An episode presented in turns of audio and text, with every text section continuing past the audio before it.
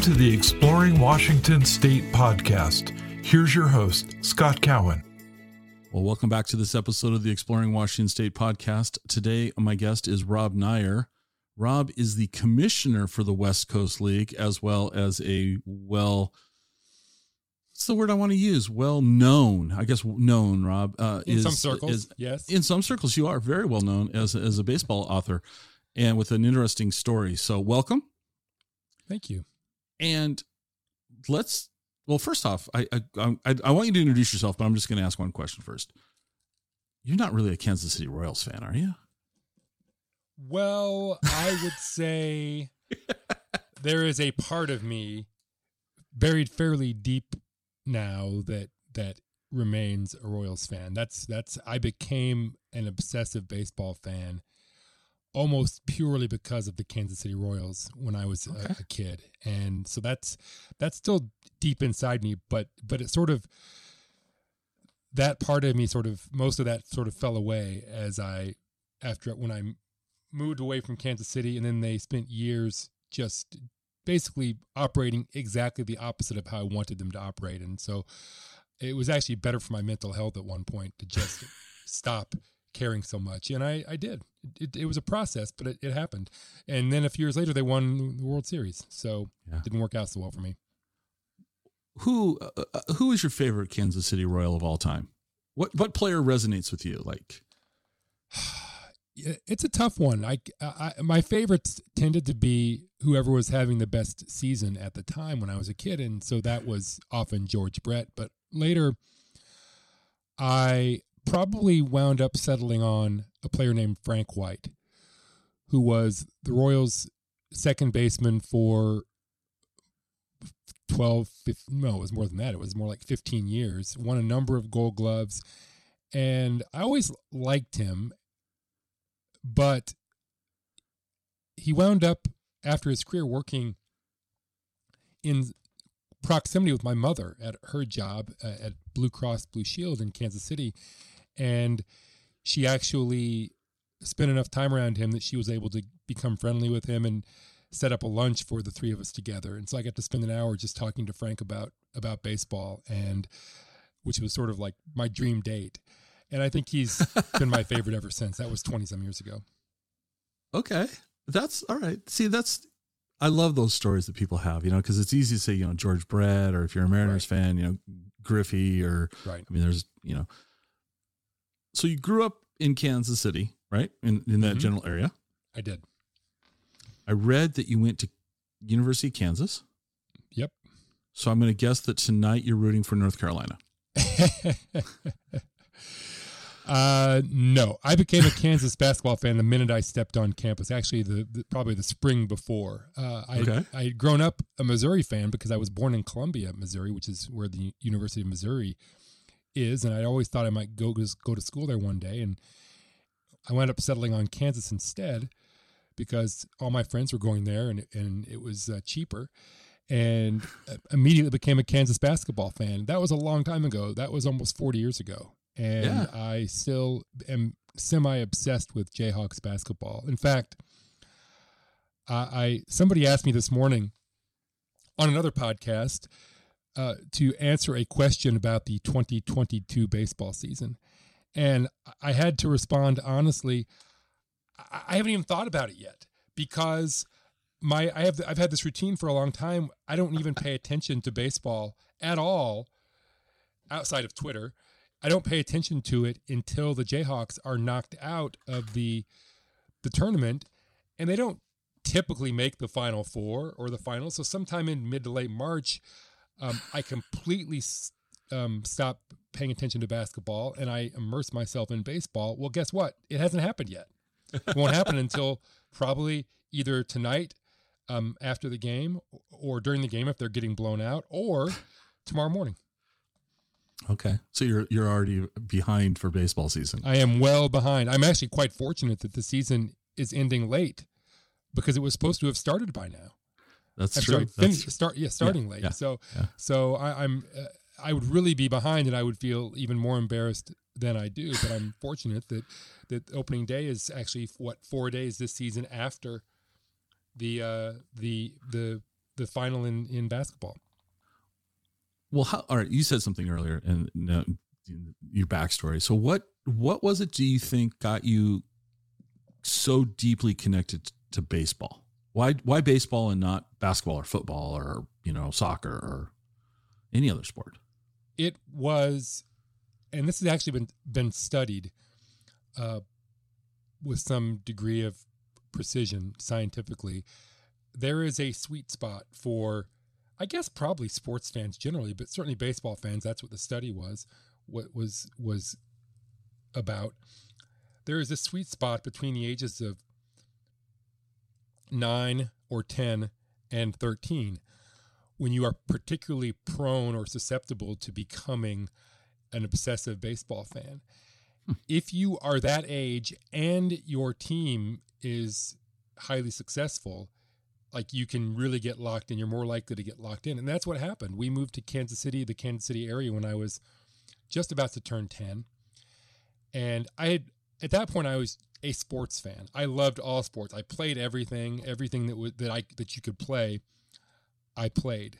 Uh, not that I was any good, but I played. I was crazy for playing sports. And I also enjoyed watching sports and following sports. I read Sports Illustrated and uh, the sporting news when it was around, whatever it was, whatever was there, I would read. But I wasn't a crazy baseball fan until we moved to Kansas City.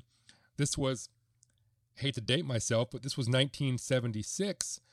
And we moved to we moved there in literally in April, as I recall. So the baseball season had just started, and Kansas City at that point was baseball mad. You everywhere you went, the Royals game was on the radio. Everywhere you went, the Royal people were talking about the Royals. They had nearly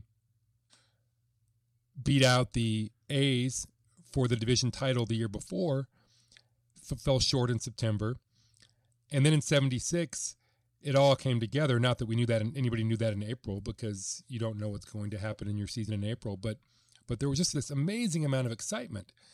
Uh, so we just sort of arrived and that was already in the air. And then the Royals were so good.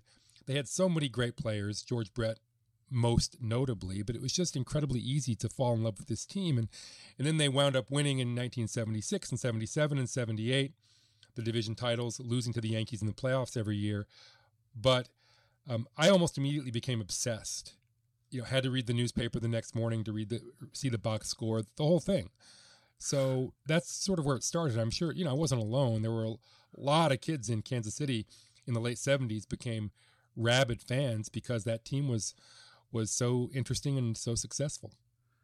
That's interesting. See, you moved to a major league city.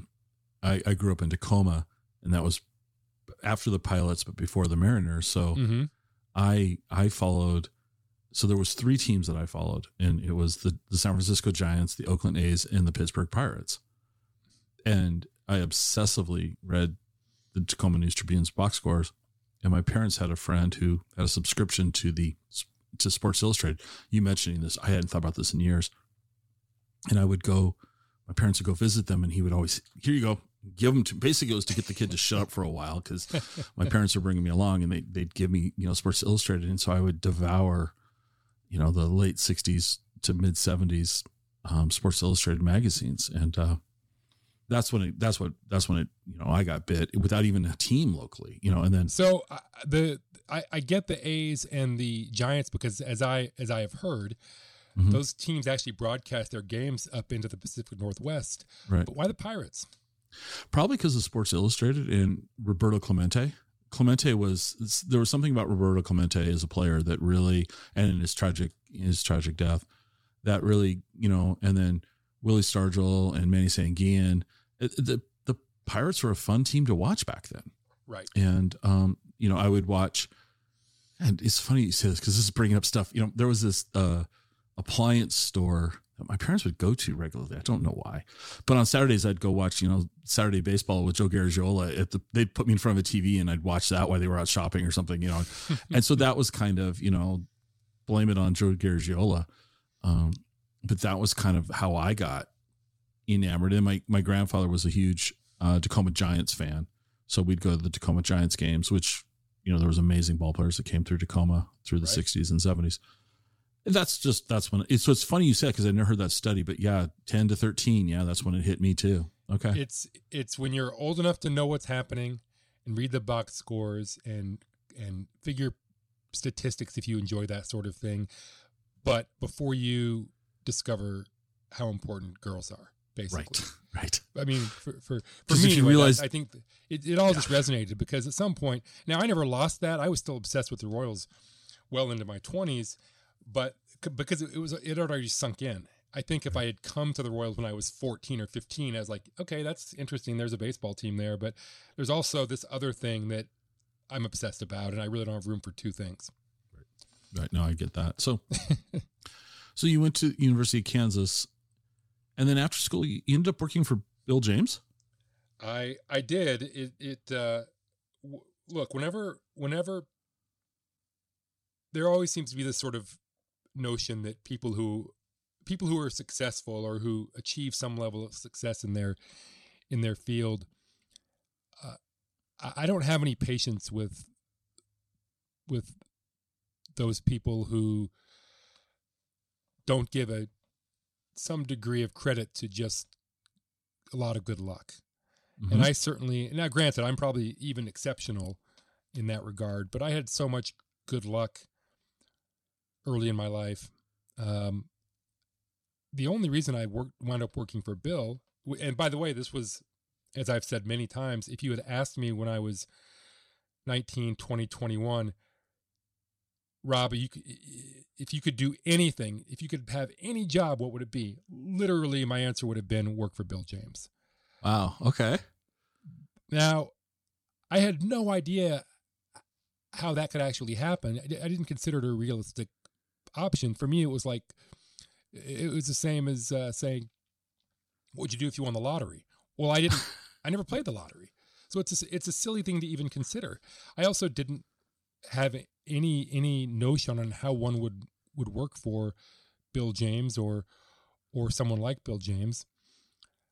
But I just sort of fell into it largely because well for a couple of reasons. One, Bill happened to live about an hour away from from where I lived in Lawrence, Kansas.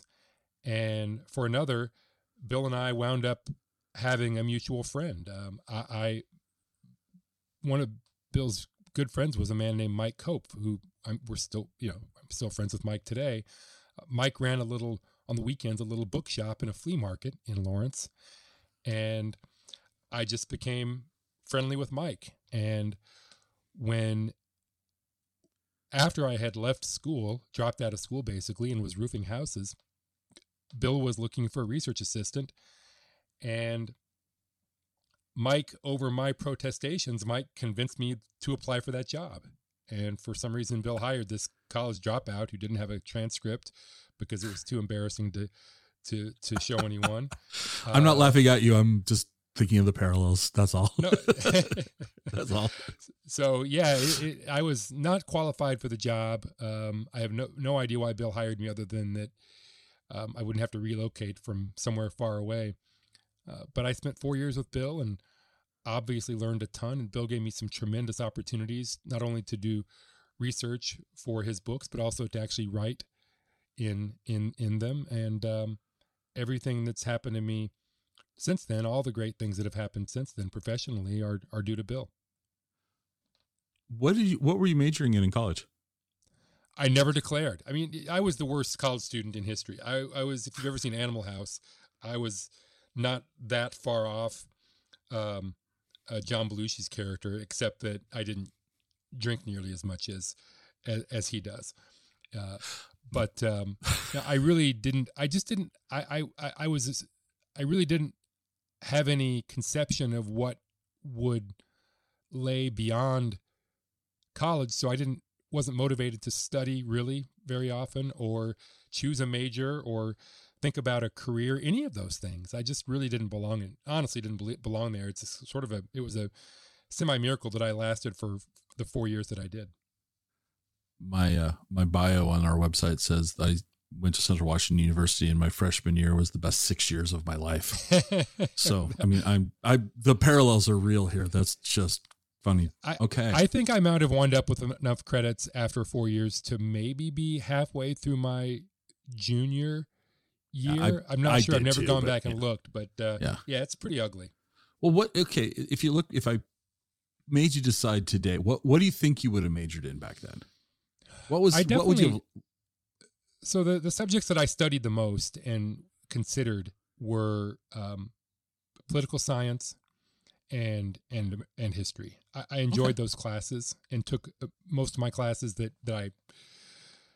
Uh, I, mean, I took things for fun too, like you know, Japanese cinema or and uh, the literature of baseball, things like that. But Okay. but in terms of uh, consistently going, oh yeah, I should take this this semester. It was history and it was political science. Okay.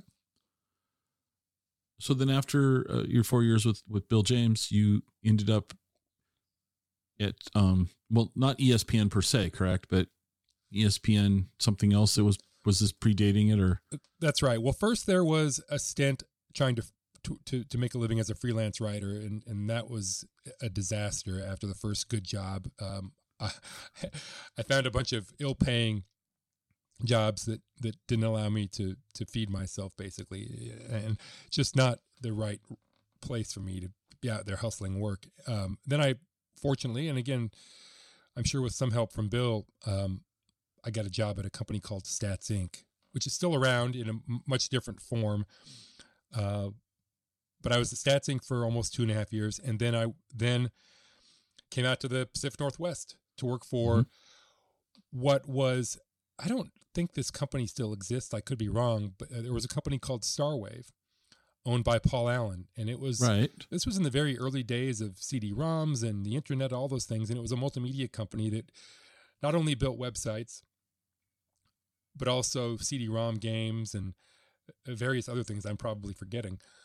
Uh, and one of the websites that that Starwave built, this Paul Allen company built, was called ESPNnet Sports Zone, which some people might still remember. For some reason, it couldn't just be ESPN.com. I don't remember why, but it, it had to have this bizarre, na- uh, unmemorable name. Um, and uh, yeah, that's what brought me out to the to the Northwest, uh, working as the, then theoretically an editor at E ESPNnet Sports Zone. Okay. And you stayed out in the Northwest since. I have. Uh, it- it's funny. I, I- the first winter was tough. I missed the Midwest.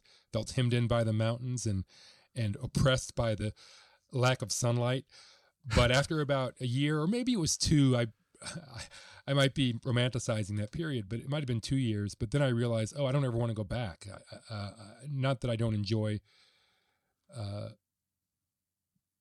the the everything back what I was still sort of home, the Midwest, Kansas, Missouri, that whole space. But um, I, I have come to. It didn't take long for me to to to feel like the Northwest was really where I belonged.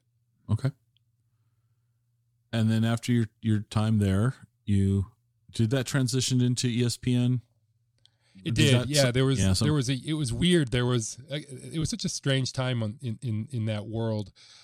Starwave was bought by a company called InfoSeek, which was a search engine, Search, yeah, basically.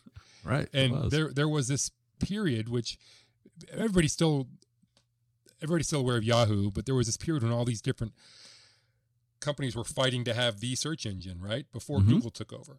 And there was Google, there was Yahoo, there was InfoSeek, and I think there were a few others. Uh, Alta Vista. there you go.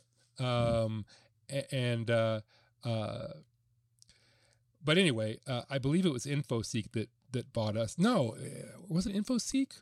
I can't even remember now. There was also this thing called Go.com, which either was a different company or part of InfoSeek. I, I, but we were Go.com. In fact, if you go and look at, I think Go.com still pops up in some of the ESPN.com URLs. It's a weird little vestige of this thing that happened 25 years ago. Um, but yeah, we got bought out first by this other company, and then ultimately Disney bought that company, and I became a Disney employee, an actual Disney employee, and we became ESPN.com instead of this other weird Sports Zone uh, thing. And I was I was at one of the other one of the other places for almost exactly 15 years. Wow. Okay. and then now you're back out as an independent author, right? Freelance, right? No, no. After stops okay. along the way at a few other, a couple of other places, I am okay. Um, and you know, I am writing books when I can. Um, I've written a couple of books since my last full time writing gig. There's a new one out just this spring, which I'm pretty happy about. Um, and um, we'll take the occasional freelance job, although it's been a while, um, mostly because I have had a tougher time finding the time, uh, not to write, but just the time to track down a story that I think is worth spending a month working on. Um, mm-hmm. And uh, and of course, there's the commissioner gig, which is also it feels like a, a, a really easy part time job for eight nine months out of the year, and that feels like a crazy full time plus job during the season. So, since this is about the West Coast League, and thank you for this setup, how did you end up? Did you approach the league to be commissioner? Did the league approach you?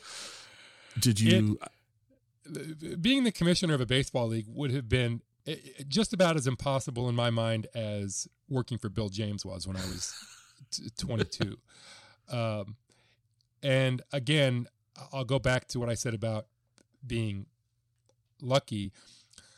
I have found, and I wouldn't recommend this to people. I don't think it's actually the smart way to go about your your life, or certainly your professional life, just waiting for things to happen.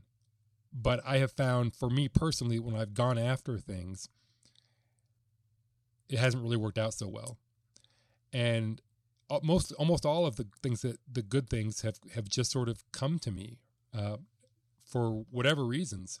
That that that applies to the best jobs that I've had. It applies to the most interesting books that I've that I've worked on.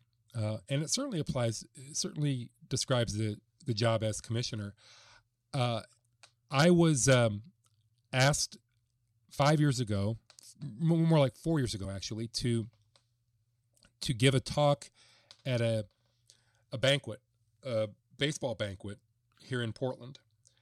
And I had earlier written a talk for another another thing, and I thought this I could just give this one again, punch it up a little bit for this audience, and so I did that. I punched it up, but I had a little more work to do uh, before it was ready. the the The day of the banquet. And I think this is I'm a big believer in the the tyranny of the subconscious. I really don't enjoy giving those sorts of doing those sorts of things because I'm still one of those people who's probably on on some level that 14 year old who's afraid of public speaking. Although I've done a fair amount of it over the years, and obviously I've done a gazillion podcasts and radio shows and whatnot. But standing up on that dais with all these people looking up at me, it's it's still somewhat terrifying. Uh, and I think my subconscious said, "Nope, we're not doing this." So the day of the banquet, I, I was, and I had known, like I I thought consciously earlier that week, Rob, you got to take a half an hour and punch up that talk. Okay, I'll do it. The day of the banquet, I was sitting in a coffee shop here in near my house in North Portland, working on something completely different.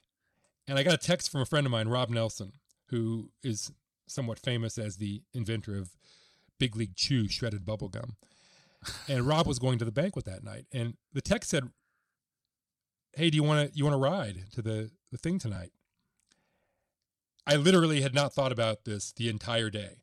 My subconscious had decided we're not going to go and we're just going to forget about the whole that this is happening. This thing's been on your calendar for three months.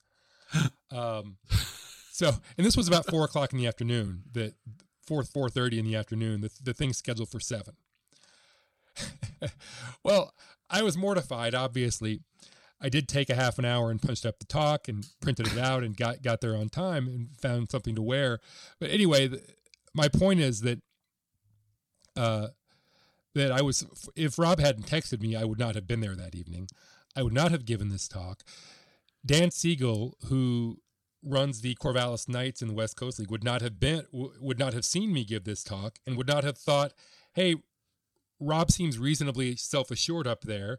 He's a baseball guy, and we need somebody this summer who can sort of serve as the public face of the league and also mediate any disputes that we have or or or hand down any discipline if a coach gets a jet whatever it is right the, the right. sort of the basic job description so it, it, it's i'm only talking to you right now because my friend rob nelson texted me to check if i wanted to ride to this banquet that night uh, so there's just so much of that in my there's always been so much of that in my life just little bits of good luck like that I don't know what was in Dan's head when he thought that I might be able to do this, but he did think I might be able to do it. We met for breakfast not long afterward, and uh, when he said, "Hey, do you think you would in, would be interested?" I said, "Sure." See, I didn't have anything lined up. I just finished a new book, or was about to finish my my, my a new book, and had literally nothing happening that summer. And I just thought it'd be an interesting summer job.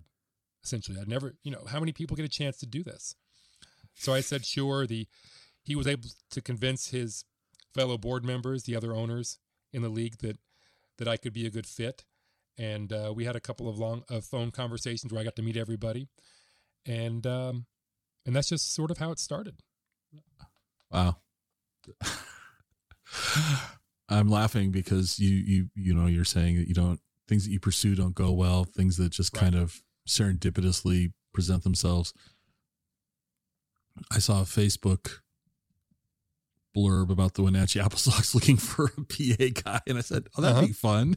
You know, mm-hmm. never in my never in my wildest dreams would I thought about doing something like that, and so here I go this summer, sitting there and being the PA guy. That'll be interesting. All right. Well, I Wasn't hope I don't planned. have to suspend you for criticizing the umpires.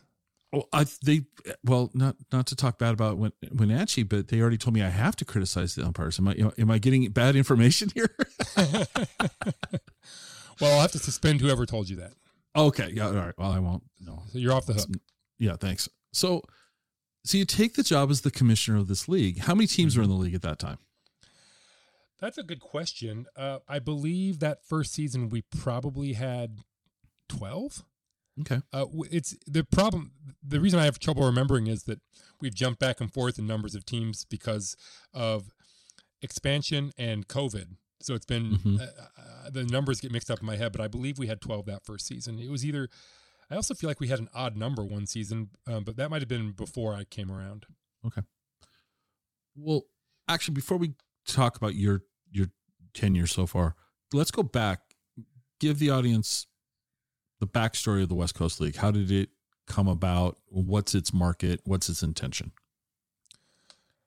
So I am not exceptionally well versed in the history. I know that the that the league the roots go back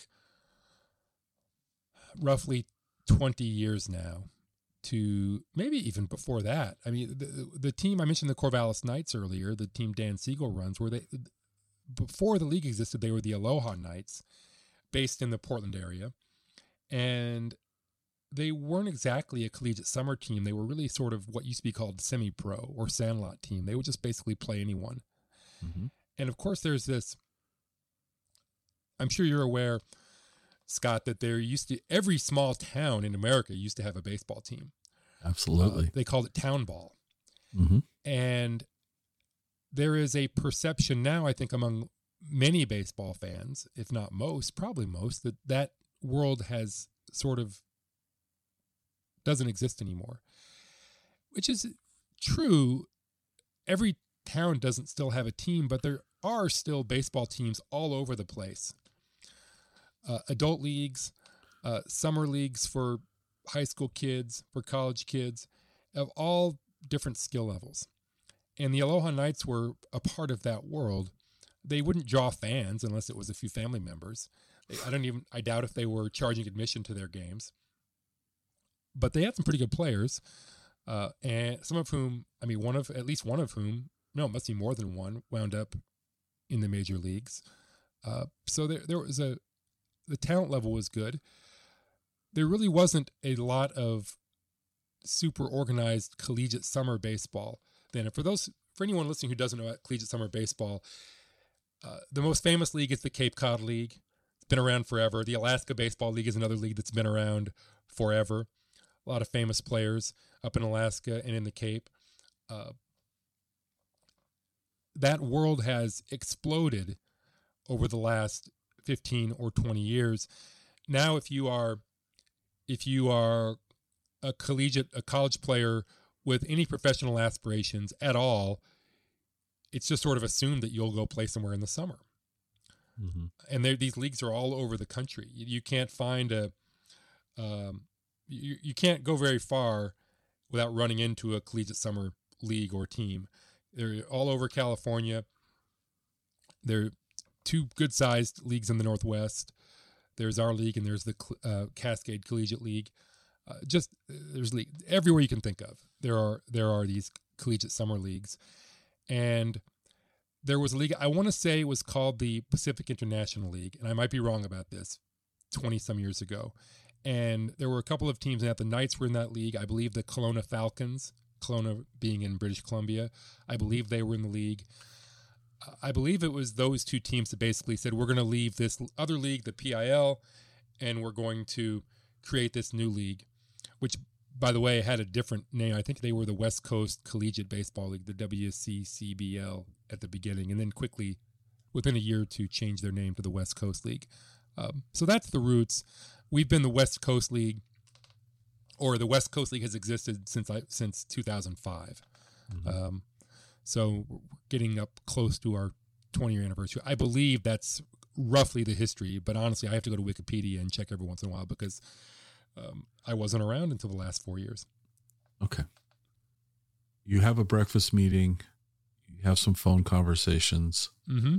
you agree to take this, we'll call it a part time job for mm-hmm. summer, you know.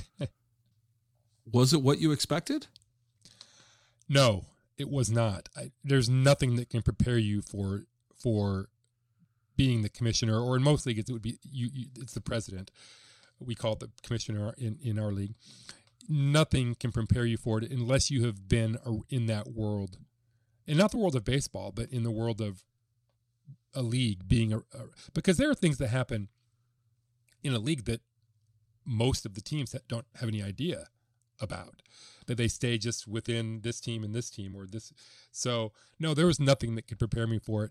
In retrospect i think that i would have been well served to have at least gone back and reread or read for the first time as many books as i could find about baseball commissioners because there are a bunch of them out there um, uh, you know most of the MLB commissioners over the years have written a book.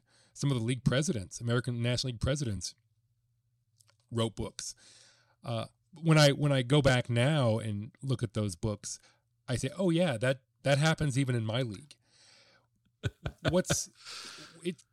It what what I didn't realize or didn't really understand, even if I might have have have acknowledged it, what I didn't wasn't able to really understand or conceptualize was just how much of a this job is about managing relationships. And that comes up again and again when you read the books by baseball commissioners. And I, I think someone might fairly listen to me talking and and and and think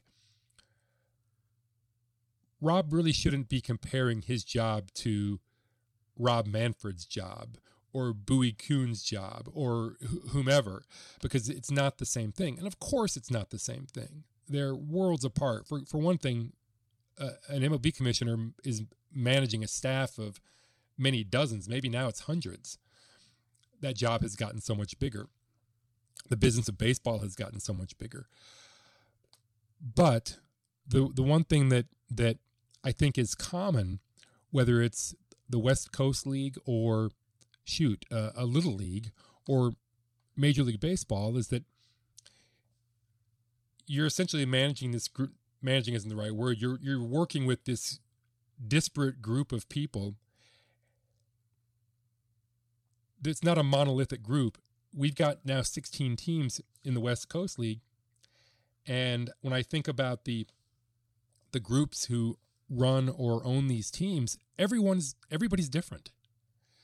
Uh, it's it's the opposite of one size. You know, we've got we've got two of our teams are owned by the same person who basically who owns the Seattle Mariners. We have at least two, and I might be forgetting one, billionaires in our league. We also have ownership groups where this is what they're doing for a living, basically. Uh, this is their their business. Mm-hmm. Uh, they we have teams in huge markets, Victoria, Edmonton, Portland. We have teams in Walla Walla and Wenatchee and Port Angeles. Mm-hmm. So, in in one way, we're more our, our league is more is more diverse than by far than Major League Baseball, where at least every market is you know among the top thirty or forty markets in in North America. So we're we are all over the map, both literally and figuratively, and that's the interesting thing for me is how do all these people work together? How do they best work together? Now, I'm I'm certainly no expert when it comes to to managing relationships, and it's been a it's been a learning process, no question, from day one. And I I am fortunate that the, the people in the league have been patient with me as I've learned how to, to, to figure all this stuff out. Well, you mentioned you know Edmonton, Portland, Victoria. Those those are our, probably the three largest markets. Right.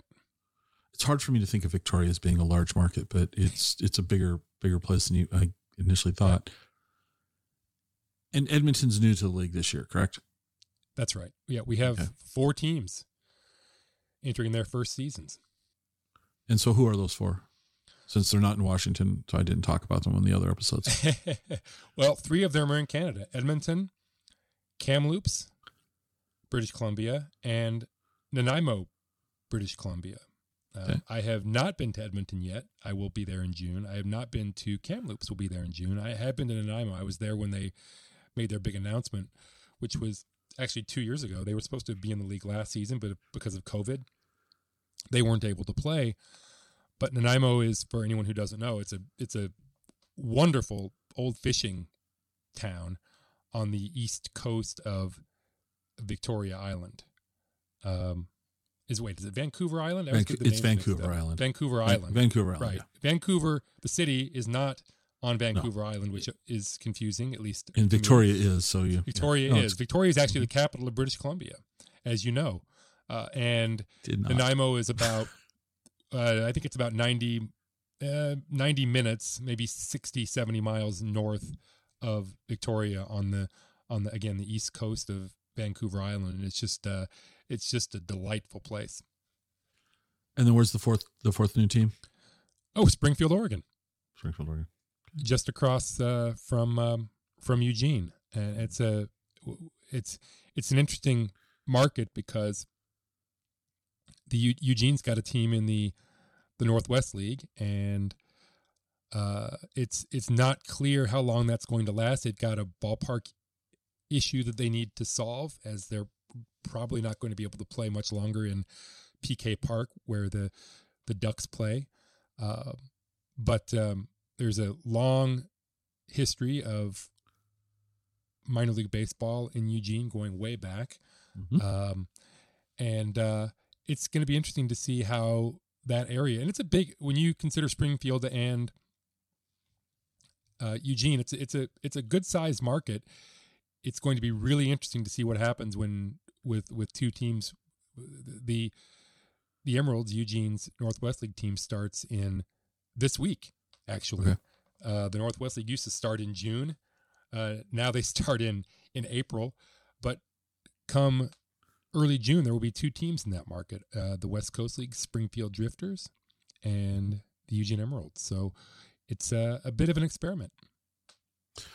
So the league's got 16 teams in it now. Mm-hmm. Oregon, Washington, British Columbia, and Alberta. That's right. That, yeah. Okay.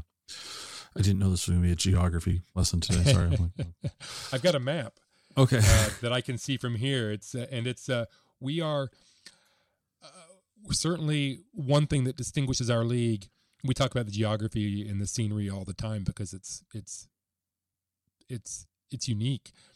There's no other collegiate summer league that's got any can can remotely approach uh, our this the our footprint. Right. Most of them are fairly self-contained uh, within you know if you know an easy bus ride away. All the, the teams are all re- very close to each other, or at least reasonably close. But uh, uh, we're more like the old Pioneer League in the minor leagues, where, where, with 12, 12 hour bus rides, and now with Edmonton in the league, they're not even bus rides; they're flights. So, are the Canadian teams scheduling wise? Are the Canadian teams playing amongst themselves more, or is it a balanced schedule where they're is Edmonton going to be playing, you know, in Springfield? Because that's a long that's a long. Yeah, it, it, it yes, it would. It, Edmonton, I don't remember if Edmonton's playing in Springfield. I think they're probably not. We do have a regionalized schedule. It's not balanced, uh, but Edmonton will be making some trips down into, I believe, into Oregon. I know that the Portland Pickles are flying to Edmonton. Okay. Early in the season, so yes, uh, you know, with with Edmonton, they're so they're they're actually one thing I didn't realize until they actually joined the league is just how far up there Edmonton is. I thought, oh well, they can't be that far from Kamloops and Kelowna. No, they're a long ways. They're as far. Edmonton is as far from Kamloops or Kelowna as Kelowna is from Portland or Corvallis. Mm-hmm. Yeah. So yeah, these are massive distances, and I, I I did have a sense for how large Canada is. I did not realize how far Edmonton was from the rest of our league. So in my conversations with with other general managers and owners, one of the takeaways that I've I've had is that they all there's a spirit of collaboration within the league.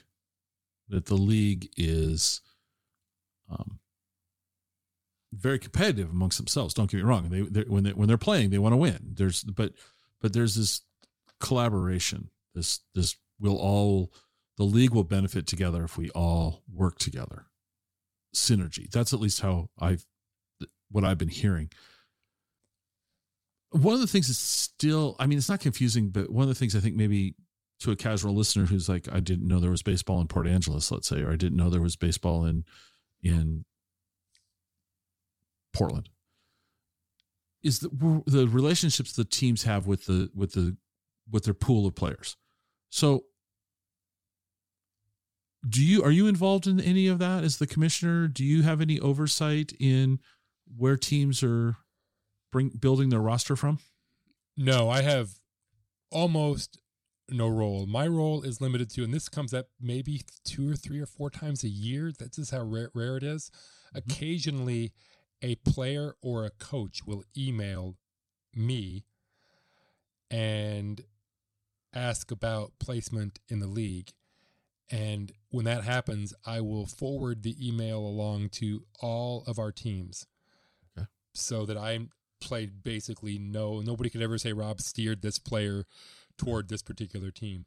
But most of the recruiting happens on a, a team level and it and it and it it is it is almost entirely accomplished via the relationships that our teams have with with individual schools. Um, because ultimately, and this is something that I had no concept of before I was join the league. Ultimately, what our teams are doing is not recruiting players so much as recruiting coaches. The players don't really know where the best programs are, which where which which program which would be the best fit for them. Ideally, their coaches do know. Uh, their coaches know where their players will fit best. And I think quite often the coach, the college coach, says to the player, there's an opportunity for you in Wenatchee or Walla Walla, Victoria, wherever it is. And the player says, hey, sounds great. When's my flight? I think that's generally how it works. That's interesting. Yeah. Okay. So, yeah, they're not, I mean, they're building a roster. They need a certain number of arms. They need, you know, X number of outfielders, infielders, catchers. Okay, but they're working right. with the with the coaches at these various schools that they have relationships with. So they're calling right. Rob up at Portland Community College and saying, "Hey, Rob, who do we have? You know, what do you have?" And and you're able to say, "Well, this this Scott guy over here needs to learn how to do something, and you guys are good at that, so go have him play there." Right, and and on, there's a lot of it, it relies to a huge degree on trust because our our our teams aren't able to go out and scout Mhm. all the players, right? It, there are hundreds and hundreds of them that are potential potentially could play in our league, and do. We we we tend to run through players a, a large number of players over the course of a season just because many players and especially pitchers they're really not available for the entire two and a half months of our season. Mhm. Uh, they they have innings limits. Their their college coaches want them to throw X number of innings, and once they hit that limit, then they're going they're they're leaving. So the rosters are um, there's a lot of turnover on our roster. So many hundreds hundreds and hundreds of players will play in our league over the course of a season.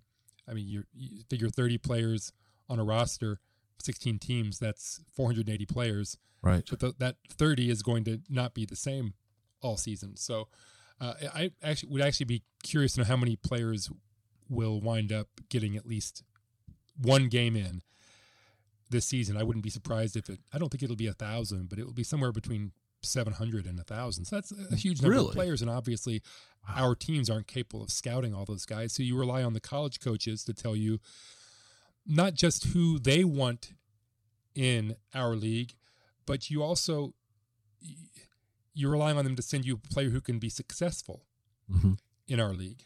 Right. Um, and if if if a college coach uh, tells you these four guys um, would be great for your team, and then three of those four guys aren't able to handle the level of competition, you're not going to trust that coach the next year. So there's a- there's a it's all about the relationships between the team and the college coaches. And I think, frankly, the the teams that are the most successful year in year out in our league are the ones that have the the most productive relationships with with different colleges. Okay, so going to start bouncing around some questions for you. And like Mhm.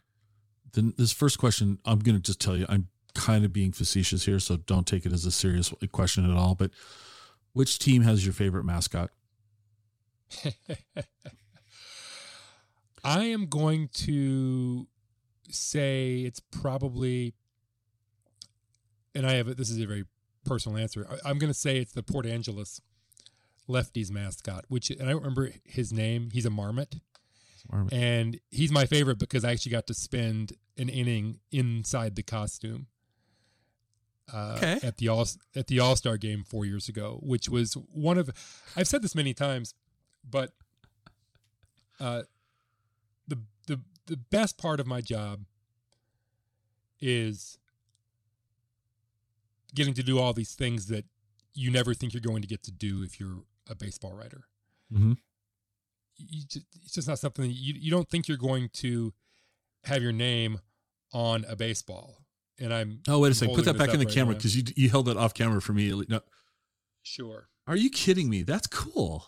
Yeah, it's it's it's still a kick, and this is That's This, I think- cool. I don't think my name was on the baseballs the first year because I signed up too late. I might be wrong about that, but certainly certainly by the second season, my name was on the ball. And I will admit, yes, I purchased a few dozen of these and sent them out to friends and family. Are you Uh, using them as business cards? That's a great idea. No, I have actual business cards that are Stamp your um, stamp your contact information on the other uh, panel. Use them as business cards. is an amazing idea, and I'm going to see if I can do that when we get the next the next batch.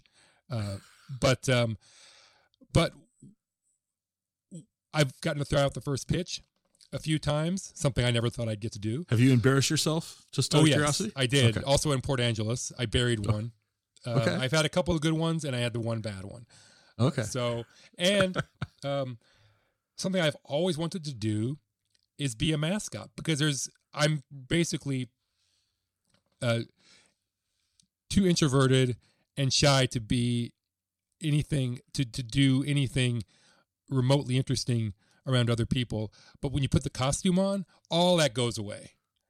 It's like when you, uh, you, you maybe you've noticed this when you speak in a funny voice, a cartoon voice or something, all of a sudden you become more creative and sillier. And well, it's the same thing when you put the the mascot's costume. I was doing the whole mascot thing, uh, rubbing the heads of bald guys like they do on TV, and and playing with little high five and little kids. I mean, it was just a blast. I had so much fun.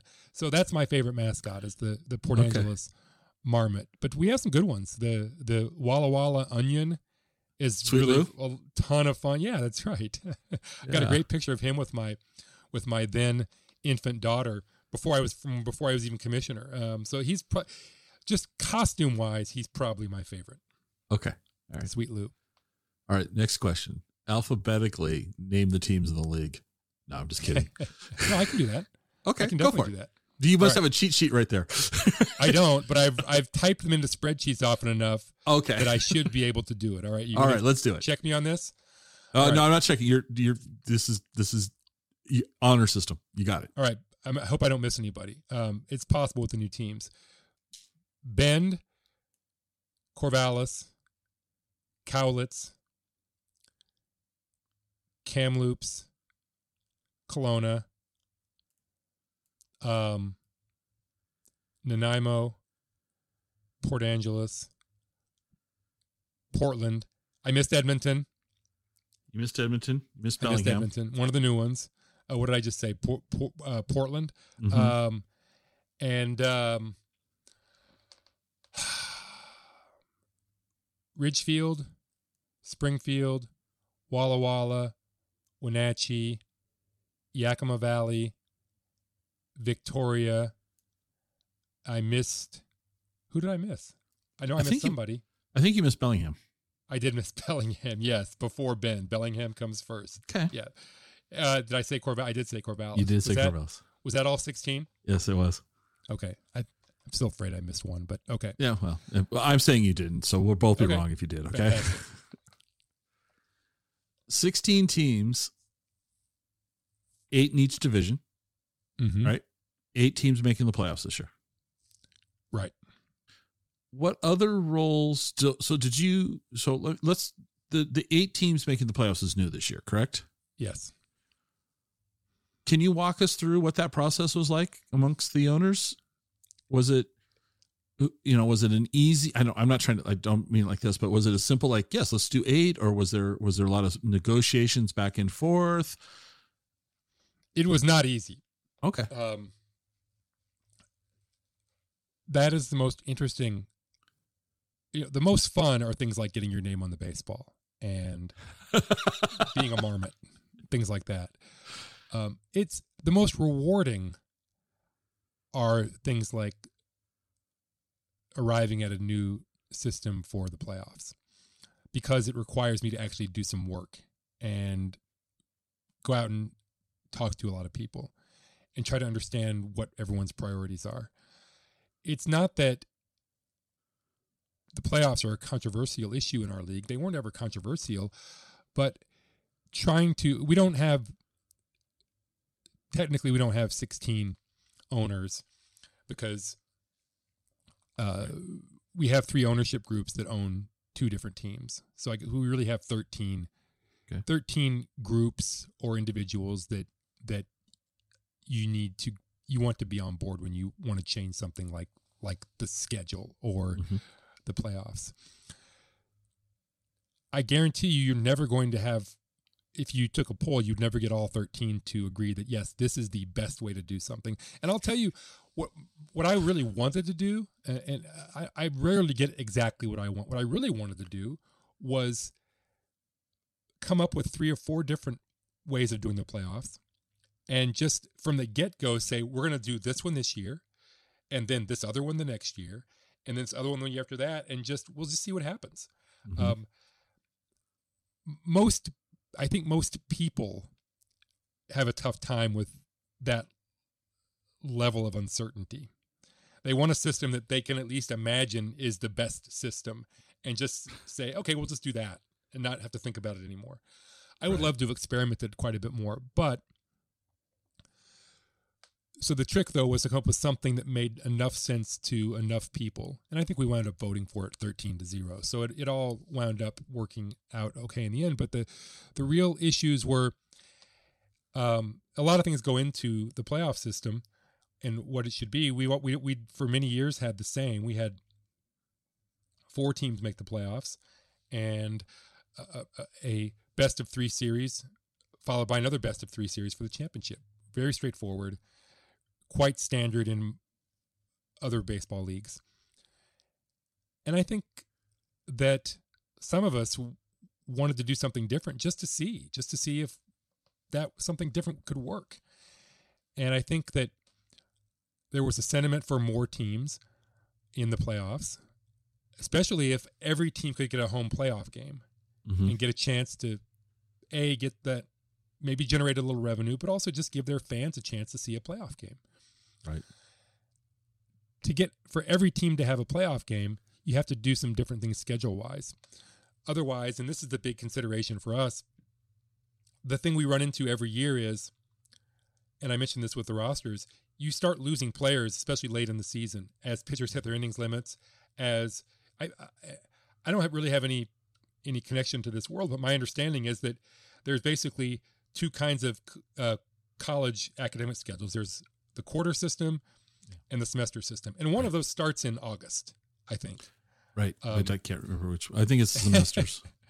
and what that means is you have players literally who have to leave their their summer team mm-hmm. in mid August or early August because school's about to start.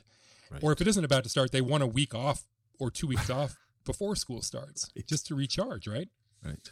So we wanted to expand the playoffs, allow more teams in without extending our playoff calendar further into August than it already was. And what we hit upon was something that I think is really exciting. The first two rounds of playoffs are still best of three. Um, and then the championship game, is, championship is just a single game. Oh, okay. Which allowed us to not only keep the calendar basically the same as it's always been, but also to create a single game that we're hoping is a little more exciting than a best of three series, which is exciting as well. But all of a sudden now we've got, okay, we can market this championship game. We, we know exactly when it's going to be. We know that this is the one game to watch if you want to see who the West Coast League champion is.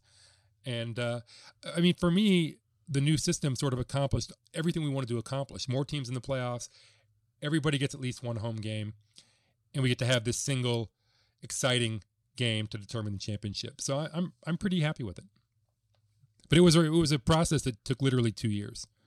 Oh wow! Um, okay. From from from initial discussion at a at our winter meetings two two plus years ago to actually voting for it this this this winter. What else about your job? So you mentioned disciplinary actions. Mm-hmm. So you have disciplinary. So you're you're the you're the judge. You got the gavel. You yes. sentence, but you, you have rules you have to follow. You don't just get to arbitrarily say. Mm, the only rule that I follow is precedent, essentially, and the okay. rules that are in the. We have a rule book that's adopted from the the NCAA's rule book uh, when it comes to discipline, and there's precedent and okay. then there's everything else, which is basically my judgment and my conversations with with various parties. How many times a season do you have to get involved? well, I have a minimal level of involvement involvement most of the time because most of the suspensions for players are automatic. If a player okay. is ejected from a game, he's automatically suspended, and unless their their circumstances are extraordinary, the number of games for which he's suspended is prescribed by the rules. It's okay. basically one game for a hitter and either four or five for a pitcher. Okay. There, it's quite rare that I will suspend a player for longer than that basic procedure. It's once in four, once in three seasons. Okay. Um, I actually uh, didn't suspend someone. The, the circumstances were such that the player said something that the umpire misinterpreted as an as a, a criticism or a complaint, mm-hmm. and the the umpire supervisor said no, he shouldn't be suspended. So that okay. one time, a player was ejected, not suspended, and that actually felt good to be able to do what seemed like the right thing. But otherwise, for the most part, with players, it's it's it's not a difficult thing to do. Not that I enjoy it, but it's as simple as writing a quick email to the team, the player's team, this guy can't play tomorrow night. Right. That's yeah. pretty much it. Now with coaches, it becomes a great deal more complicated. That's where the judgment part comes in.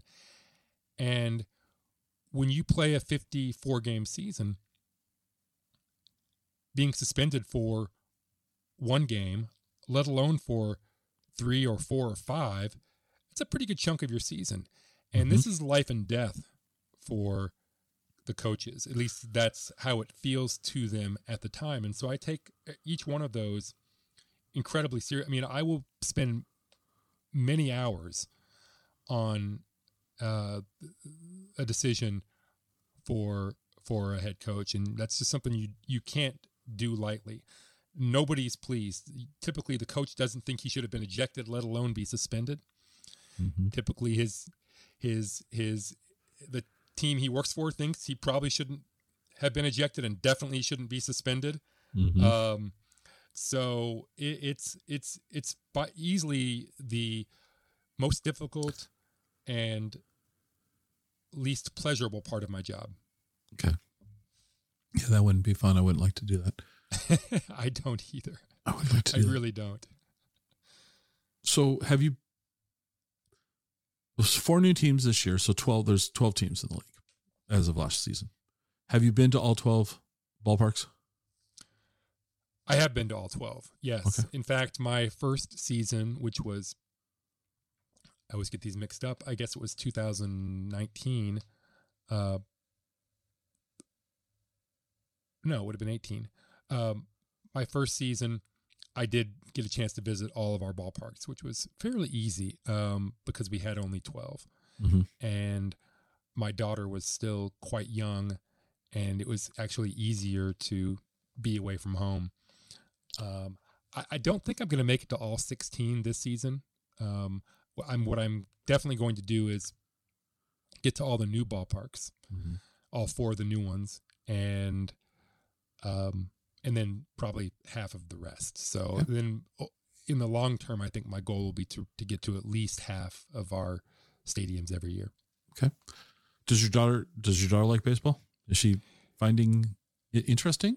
No, she has zero interest. When we go to a game, she'll just basically run around in circles. At least that was the experience last last time. Uh, it might be different now that she's seven, almost seven and a half. Um, so no, she doesn't have any interest in, in really in sports at all.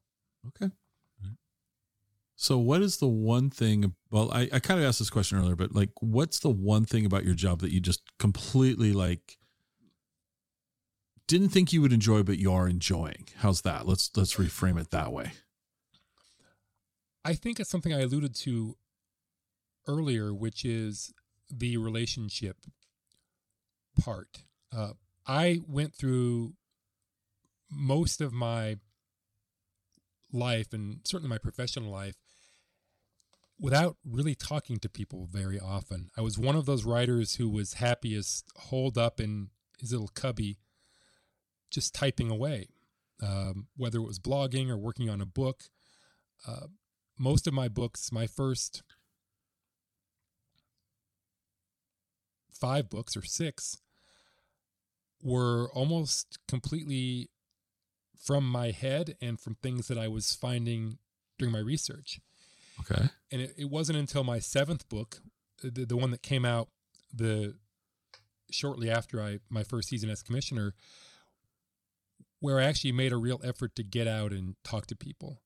I probably conducted, and not a ton for the sort of book that I did. Frankly, a lot of it was out of my head and and from research, but but I did I did conduct probably 20 25 interviews for for that book which was far which was more than all the rest of my books put together okay and um and i've also realized at some point well into my career that where the work that i found the most rewarding was the work that involved talking to people and it turned out I wanted to be a reporter the whole time and just didn't know it, didn't know it. because okay. I was too, uh, I basically too shy to get out and and and and speak to people. I mean, when I was at ESPN for years, I I, I could have basically gotten anyone on the phone because I worked at ESPN, and I did right. not take advantage of that opportunity very often. But when I in some of my later work, when I worked at at uh, SB Nation, which is also known as Vox Media, um, and at Fox Sports, I actually decided that I wanted to do some bigger stories that where I had to go out and actually talk to people, and I loved it. I just loved those conversations. So what I have found the most rewarding is in this job is not writing stories about the league, um, although I've done a few of those, um, but just sort of the job is getting on the phone and checking in with people. Mm-hmm. And turns out I really enjoy that. And I think that the the real pleasure for me in the job is just having to learn all these new things, uh, especially about you know writing decisions. Uh, that's that's been interesting too, writing these disciplinary things up and and having to sort of think through that process is while not enjoyable, it's it's it's very interesting. But having to forge the best relationships I can with different people in the league and then figuring out ways to get people to work together or encourage them to work together. That's all just it's all completely new for me. And when you are in your early 50s which I was when I started this job you just don't you just don't think you're going to get a chance to learn something completely new. Um, at least I never thought I would. I didn't and, think so either. and here I and here here I am with this completely different sort of job and I learn something new every day and I think I get better at it doesn't mean I'll ever be a great commissioner, but I think I'm a much better commissioner now than I was when I started, and I should continue to get better because there's always something to learn. All right. So, when you're not being commissioner of the West Coast League, what do you like to do for fun?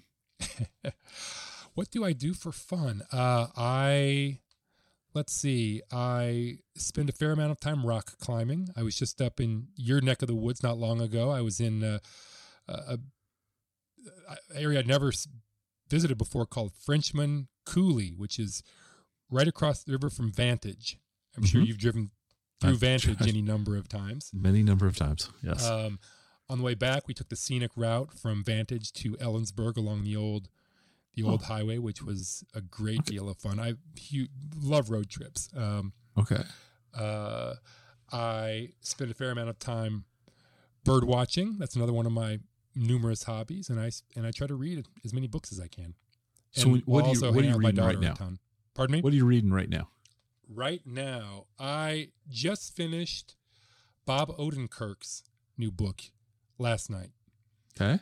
Uh, and I have oh, and I'm and I'm sort of started Bob Dylan's book, which came out like 20 years ago, but but uh, for some reason I've never never never started reading it. Um, there's always a massive pile of books that I'm behind on, not to mention all the issues of the New Yorker that that make me feel bad. Um, but uh, and I just read a great baseball book about the American League in the 1960s and 70s. Okay. Are you a coffee drinker? I am. I came to it very late, uh, but I am a coffee drinker. In fact, speaking of hobbies, this kind of went. This kind of uh, uh, fell away a little bit when my daughter started going to school every day because I'm not typically uh, I don't have the free time that I used to have, but I have visited I think the last count 167 independent coffee shops in Portland. Okay, so normally on this show I say Portland's dead to me. That's kind of just the running gag. Uh-huh. But you've you've completely I'm I'm not worthy. I'm not worthy. oh my gosh. So name drop a few. Give me give I I here, let me tell you what I like in coffee. I am just kind of yep. a plain Americano black coffee drinker. I'm not mm-hmm. interested in in latte art. I mean, it, you know, just it's not my thing. So, right. Where next time I get to Portland, where should I go for coffee? Well, I should send you my spreadsheet. Of course, I can't just visit. I've got a spreadsheet with oh rankings in various categories. Oh my god! So the 167. I'm, I'm serious. Please send it to me. Please. I, it, I, will send it to you. It's actually a Google sheet that is available to the public. So I'll just send oh you the link gosh. to the Google sheet. Um, uh, again, I'm a little bit out of practice because it's been so long since I've actually done. I used to basically drive all over the city to visit new ones, and I just don't have the time to do that anymore. So it's sort of a treat now when I am out and about and I see, oh, there's one. I just went to one that's a couple blocks from my climbing gym that's brand new. It's sports themed. So they okay. have pennants on the wall, um, a lot of basketball related art. Um, really fun vibe. A lot of young people hanging out. Um, the na- and the name is escaping me. The one that I have been going to pretty religiously for a number of years because it's it's six blocks from my house is a motorcycle themed coffee shop called Two Stroke. Okay. And I actually wrote a good chunk of not the most recent book because that was COVID times, but the one before that, Powerball. I wrote a big most of that book. I write on I write on uh by hand um I write longhand. Oh, you do? Okay. I do. And I wrote most of that on on legal pads at at at two stroke. Oddly, a block away from two stroke is another motorcycle themed coffee shop called See See, and there are actually three See Sees in the Portland area, and this is the second. But yes, there are two um, motorcycle coffee shops within a block of each other here in my neighborhood. So, what is so your beverage been, of choice? It's just black coffee. I started out, so I said I came to coffee late. I was going through a, a, a personal emotional crisis some years ago, and I thought, you know what? I'm just going to try coffee. What the hell? I, I, I the, all the rules are out now. Uh, I need to do something to, to, to get out of this rut. So I tried. Somebody said, "Well, if you're going to try coffee for the first time, uh, this was a woman. Actually, was on our first date, as I recall. We were a, a long walk, and she said, "Well, if you're going to try coffee, let's just pop in here, and you should try a." I think she said you should try a latte. That's incredibly inoffensive, and guess yeah. what it is? Yeah, it it's is. just basically milk, hot right. milk. Right. Um, so that was, and then I went from there to mochas, and then um, espressos were were nice too. And then about three years in, I realized that a I'm spending way too much money when I go to a coffee shop because I have I can't just have one. I have to have two uh, if I'm going to be here for three hours, and uh, it's expensive, and I'm there's a lot of calories here. So then I and I said for years I said I'm not I can't drink just black coffee. It won't taste good. I tried a black coffee, it tasted okay, and now I'm just one of those guys who goes in for the black coffee and then the free refill. That's free where refill. I've been for six or seven years now. Okay, so you're that you're that you're, you're that I'm, guy. As am I. As am I. In all fairness, I am that you're guy. that guy. Yep. yep. Do you make coffee at home? I do, um, mostly because my wife insists on coffee in the morning. Okay, but yes. how are, I, how are you making coffee at home? Uh, French press. Okay. All right. Whole beans, grind them, and okay. then French press. All right. Here's uh, what what's what beans do you typically get? That's a good question. I think we are right now signed up for some service where we every month we get this massive bag of bird friendly coffee from Costa Rica or wherever okay. they make the bird friendly stuff. Okay. You were holding up a coffee mug there that no one else but me can see. So what was right? This? Well, there's a certain. This is what a coffee mug should look like. I, I have you know, sort of the traditional. Yes, the diner style. Right, the diner yes. style coffee mug. It, it, if it's not a it doesn't taste the same to me if it's not in the proper I, I proper receptacle. I hundred percent agree with you. Hundred percent, absolutely. Because I was going to hold up the, the weight one and the right thickness of the lip. I mean, you got the whole thing. This one is just a Starbucks from Chicago, and it's not thick enough. It it's down here, but it's it's great for tea, but not for coffee. Not for coffee. I agree. Yep. Okay. Oh, your new book. There is a new book. Um, it was again. This is one of the things that just sort of. I, I I didn't exactly just fall into it because I actually made some effort. So it's one of those rare rare times when me actually trying wound up leading to something um, something wonderful. When I was working on my previous book, Powerball, back in 2017, I think that's when I was working on it. I went to, no, it would have been 2018, the spring of 2018. I wanted to talk to somebody for the book about the lack of any real presence in the game of out gay men. Mm-hmm. Players, umpires, coaches, the whole thing. I also want to talk to someone for the book about the current state of the strike zone. And I wanted to talk to somebody about baseball's efforts to speed up the pace of play. Mm-hmm. And I realized that there was one person who could speak to me about all of those things. His name is Dale Scott, who at that point had just retired after a 30 year career in the major leagues as an umpire. And I don't remember how I connected with Dale, but he was gracious enough to meet with me. We both happened to be down in Arizona during spring training, and he agreed to meet with me. And we just had a great talk um, at a hotel bar for two or three hours. He was very forthcoming and, and personable and could not have been more gracious. And I thought this guy's story would make for a great book. And when you when you work as a writer for as long as I did, you know, ultimately, I think almost every writer thinks they'd like to work on a book with someone else, a, a, some baseball figure. It's just one of the things, you know, it's one of those boxes you check off, right? Yeah, right. You, you want to do a book, and then oh yeah, you also want to do a book with this player or this manager, whomever it is. And I'd never, I'd always wanted to try it because I thought it would be an interesting challenge, and I also admired those books when they were done well. Mm-hmm. And I mentioned to Dale at some point, either during that conversation or perhaps I emailed him later. Uh, have you ever thought about doing a book? And he said, he said no. He said no. I just it's not something that ever really appealed to me. So I just sort of put it out of my mind. And then a year or two later, a, a friend of mine, who's a longtime broadcaster here in the in the Portland area, Rich Burk, he emailed me and said that he had run into Dale at some event the night before, and Dale had said he was thinking about doing a book. and I thought, no, not a. He can't do it. He can't do a book with somebody else. Um, well, my Rich said you should check in with Dale and see if if um, if if if he'd like to do work with you. And so I emailed Dale that day, or maybe even texted him. I can't remember. Can't remember.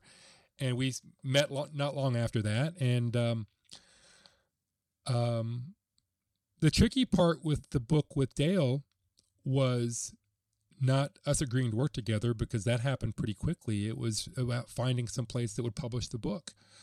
Mm. The the world of publishing has changed quite a bit in the last I don't know when it happened. I guess it's been gradual, but it's not nearly as easy to get a book deal these days as it actually that's not true. It's it's probably easier to get a book deal. It's quite a bit more difficult to get a book deal with a major publisher mm-hmm. compared to 20 or 30 years ago. 20 years ago, 15 years ago, a Dale Scott book with one of the big publishers. I think there are five now, four or five. Somebody might have just merged. Maybe it's four, but with the big five, would have been easy 15 years mm-hmm. ago. In fact, I've got a over there on a shelf a whole a giant collection of books written by umpires. Um, okay some of them umpires that people don't even remember or barely remember. They weren't super famous. Like there was an umpire you might remember back in the late 70s and early 80s named Ron Luciano, who mm-hmm. was like name. a household name. Right. He's on talk shows and they would show video highlights of him all the time because he was kind of did all sorts of crazy stuff. Um, umpires are not household names anymore, and the big publishers don't have any interest in in publishing books by people who aren't household names. Okay. Um, fortunately, there are a number of other publishers that don't pay as much, but they will publish b- books by sports figures, and some of them do a fantastic job on the production side, which is really something that was important to me, and I think to Dale as well. It's one thing to do a book; it's another thing to you, to, to do a book that looks good, mm-hmm. um, looks like a lot of care was taken with the design and the, the, the publishing. And that's what we found ultimately with the University of Nebraska Press, who publish okay. a large number of baseball books, and they do a fantastic job on the editing side and the production side and the design side. So uh, the money was not what it would have been with somebody like Simon and Schuster, but otherwise we just had a fantastic time working on the book. Uh, Dale was great to work with, and I'm honestly r- really pleased with how it turned out. Okay, and when's that coming out? It's out. Um, oh, it is. kind of a funny thing. We we the our publication date was and is May first, and we were actually told a few months ago that because of the supply chain issues we all heard so much about that we might not. We, we hoped we hope we can make it actually make it on May one, Okay. And Amazon was actually shipping books May, I mean, sorry, not May, March 15 or March 12 or something. Oh, um, is when I received my book, the one I'd ordered from Amazon, just to see how long it would take to get one. So okay. yes, the book is out there. I don't know if it's actually on shelves yet, but certainly it can be ordered from all the the various places. And um, and Dale's been doing publicity for it. But it, it's great that it that it came out early. It did kind of completely upend our promotional efforts because we had all these things scheduled. Right, we're going to do. Right. We're going to reach out to these people and these people and do an interview here. And uh, but w- Dale will be out promoting the book. He's already started, and he'll be promoting it through the summer because he's going to be appearing at Pride nights at various major league stadiums. Okay. Uh, June, July, I think even August. All right. Okay. This is my last question of you. It's the same question I ask pretty much everybody. What didn't I ask you that I should have? it's interesting. I have I have thought about the answer to that question a few times over the years. Um, and I have actually answered it in my head. Um, but this was a longer interview than basically anything I've ever done before. So you've you've hit you, you've actually basically asked me all the questions that that I would have asked myself, um, especially because this is you know essentially a West Coast eccentric um, interview, most of the questions that I think about asking myself are, you know, about all my publishing failures, uh, why this book wasn't very good, or why this one actually never got published. Um, so here's here's here's one here's one that that that you could ask me. You could ask me, what's the uh, aside from the new book, what's the last thing I wrote that I cared about? How about that? Oh, okay. How about that? What was the last thing you wrote besides the new book that you that you cared about? It's been too long, unfortunately, but um, I was uh, one of my hobbies um, that I didn't mention before is whenever I travel, I tend to send a lot of postcards. Okay. To people. All right. Uh, that's a, something. It's like an. It's a, it's a, okay. It's an obsession. I should just admit that. And okay. I, spend, I spend way too much time on trips writing postcards. Um, and ultimately, because I enjoyed that so much, I wound up deciding that I can't just send out the postcard. I've got to, when I can, affix to that postcard a, an appropriate stamp. So when I sent postcards out from my climbing trip, my recent climbing trip in Washington, uh, they came with with with stamps celebrating Washington statehood. That's the sort of nerd slash weirdo that that that I can be. Um, so I, I, I anyway, I, I, really enjoy the world of stamps. I'm not really a stamp collector. I don't have the books with the hinges and the thing, but I do have I do have a lot of stamps. They're just okay. sort of like in envelopes, ready to be used to someday. Use, right? use them, okay. Um,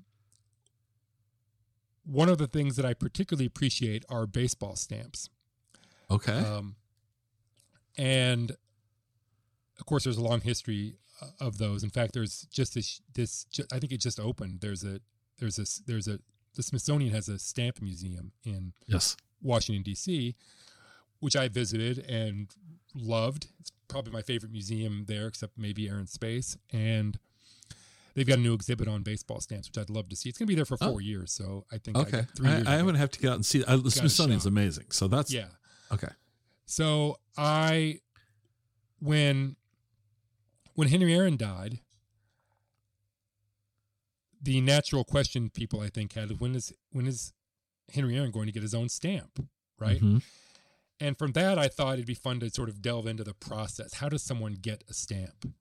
Oh, okay. turns out there's a waiting, there's a long waiting period. Typically, there's a process that's involved.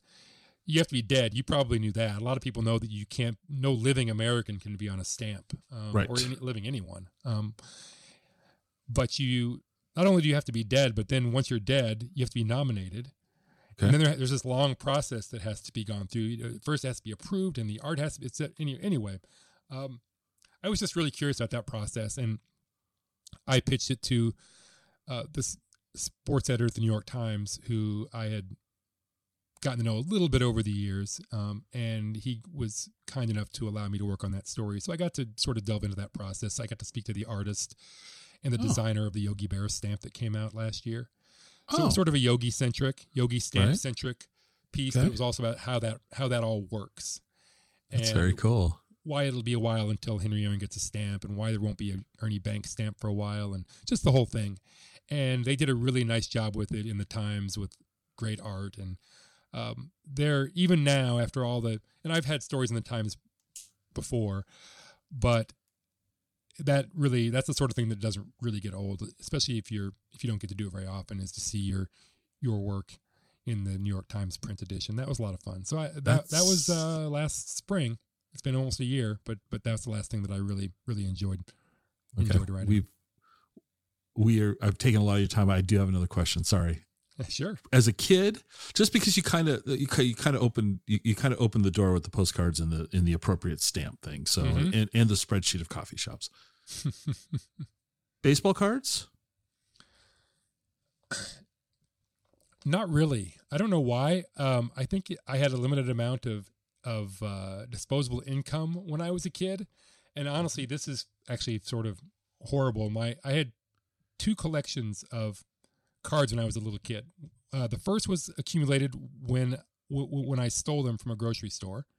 Okay. Um, not proud of that. I was I was apprehended at some point in that that process and um, um, and embarrassed and the whole thing. Like that was when I was about eight, and then um, so I had I had this actually I had one collection when I was a kid. So I had this giant box that of of baseball cards, and then uh, a couple years later, I sold them to a neighbor kid for four dollars and thirty five cents, whatever he had in his pocket, and. Uh, later that same day, he came back to me crying, wanting his money back because he'd gotten in trouble for spending four thirty five on this this box of of, of three year old baseball cards. Um, I did not give him his money back. So that was the end of my collection. When okay. I was in college, believe it or not, then I decided it was okay to take all my disposable income, i.e., college loans, mm-hmm. and try to complete sets one pack at a time, which a lot of people can relate to that process. It's a terrible waste of both time and money. But yes, yes that I, I did that, and I, I have a, I have a few thousand cards, but it's hardly a, a, collection. I really appreciate them as little artifacts of their time, but I've never spent a lot of money on it. Uh, 1971 Topps the black border cards. Love that set. Fantastic. I was nine. My grandmother would let me walk up to the local corner grocery store and I would buy 10 packs for a buck and try, you know, I had no idea that Topps was releasing these in series so that I would never get anything. Right. And I couldn't figure out why I wasn't getting the good cards. I would trade them with the neighbor kids as best I could. I would, I got smart enough to try to go to a different store thinking that they'd have different cards, but uh-huh.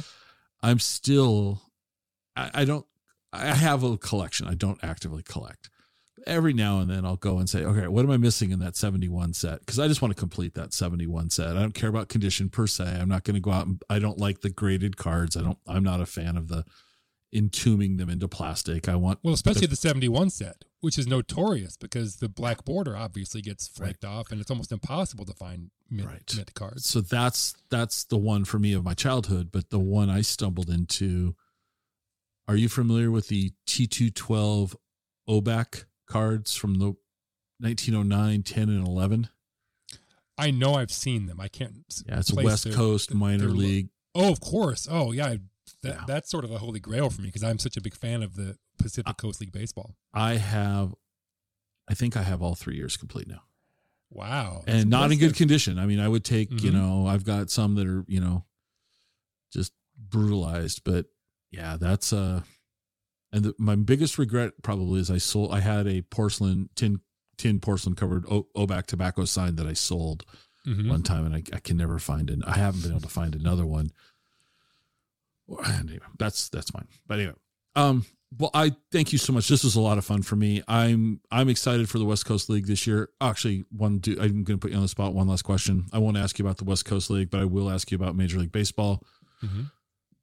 Who's going to win the American League Championship and who's going to win the National League Championship? now, I think I said like an hour ago that I have not even. I know, but that's you, you can pontificate. So I'm just going to throw out a couple of teams here. Um, okay. I'm going to say that this is finally the Rays year because I say that every year. Okay. And I'm going to pick someone who's not the Dodgers because I'm sick of the Dodgers winning. Okay. Winning every year. And uh, I'll choose my favorite National League team, which I'm just discovering is my favorite at this moment. And that would be the let's let me think here. Um, who do I want to win? I always pick the team I want to win. I'm going to yeah. say the Giants. I'm going to say Giants Rays in the World Series. And who's going to win it? I'm going to go with the Giants because I I'm uh, I'm a I'm a big fan of uh, of Gabe Kapler, who's been on my podcast. Okay, fair enough. So another year that I'm not going to be happy as a Mariners fan. I just kind of come to accept that. uh, look, hey, they, they, should be better. Uh, the the yeah, they should. The thing is, b- before the season, people like me can reasonably say to fans of many teams that you are being irrationally exuberant. But every year, two or three of those teams that aren't supposed to win 90 they're supposed to win 80 some games win 90 some games. Right. That was last year for us. Yeah so so uh, i i think that there there are some teams have no hope but to me any team that has re- reasonable hope and the mariners certainly do their fans should be over the moon because it could happen. Every year it could happen for for teams like that so i sure. think we were i think we were hoping for one more big big name and splash in free agency, and we didn't get right. that. But I think what they picked up, I'm, hey, we'll see. Well, we'll see. starting the season with the number two prospect uh, on the in the lineup, that's exciting too. I mean, there are a lot of reasons. Is he going to make the? Is he going to make the, the the opening day? Oh, they've announced that. Yeah. Oh, they, I didn't see morning, that. Oh, they, they said he's on. He's he's he's he's on the roster. Yep.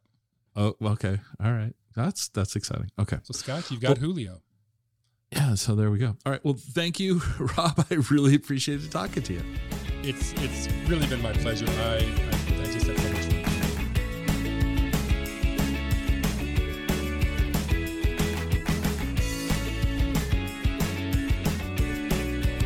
Join us next time for another episode of the Exploring Washington State podcast.